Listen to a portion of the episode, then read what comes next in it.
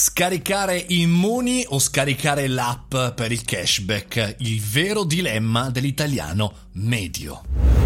Buongiorno e bentornati al caffettino, il podcast di tutti i giorni che mi rappresenta e mi fa sentire vivo, perlomeno come i post di Instagram, ogni tanto quelli che funzionano. Funzionano per le provocazioni, come in questo caso lunedì ho pubblicato questo post, cashback o immuni.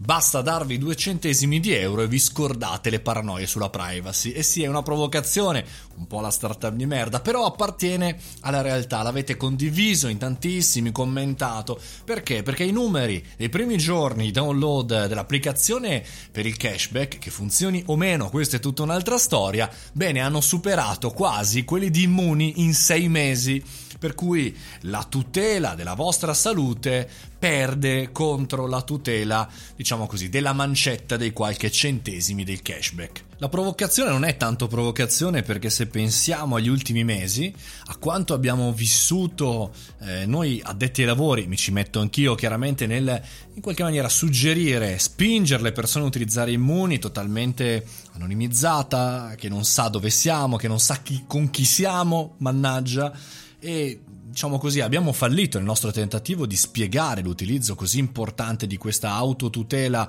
contro il Covid-19, bene, guardare che in una giornata viene polverizzato questo punto per ricevere qualche centesimo di euro, beh, insomma, mi ha fatto pensare, mi ha fatto pensare parecchio, non tanto perché possa funzionare o meno il cashback, mi auguro che funzioni alla grande, quanto perché i problemi di, che si ponevano gli utenti nel scaricare questa applicazione era legata alla privacy, no?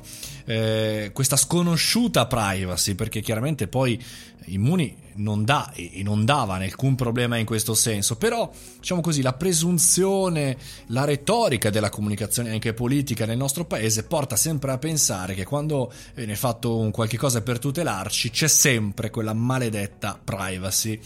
E posso citare il buon Mark Zuckerberg che disse la privacy è sempre sopravvalutata, perché è vero ragazzi, è vero, chi se ne frega se so che qualcuno deve tutelare la mia salute sa dove sono. Il benessere, il, la parte positiva è maggiore, quella della salute, rispetto a quella di privacy.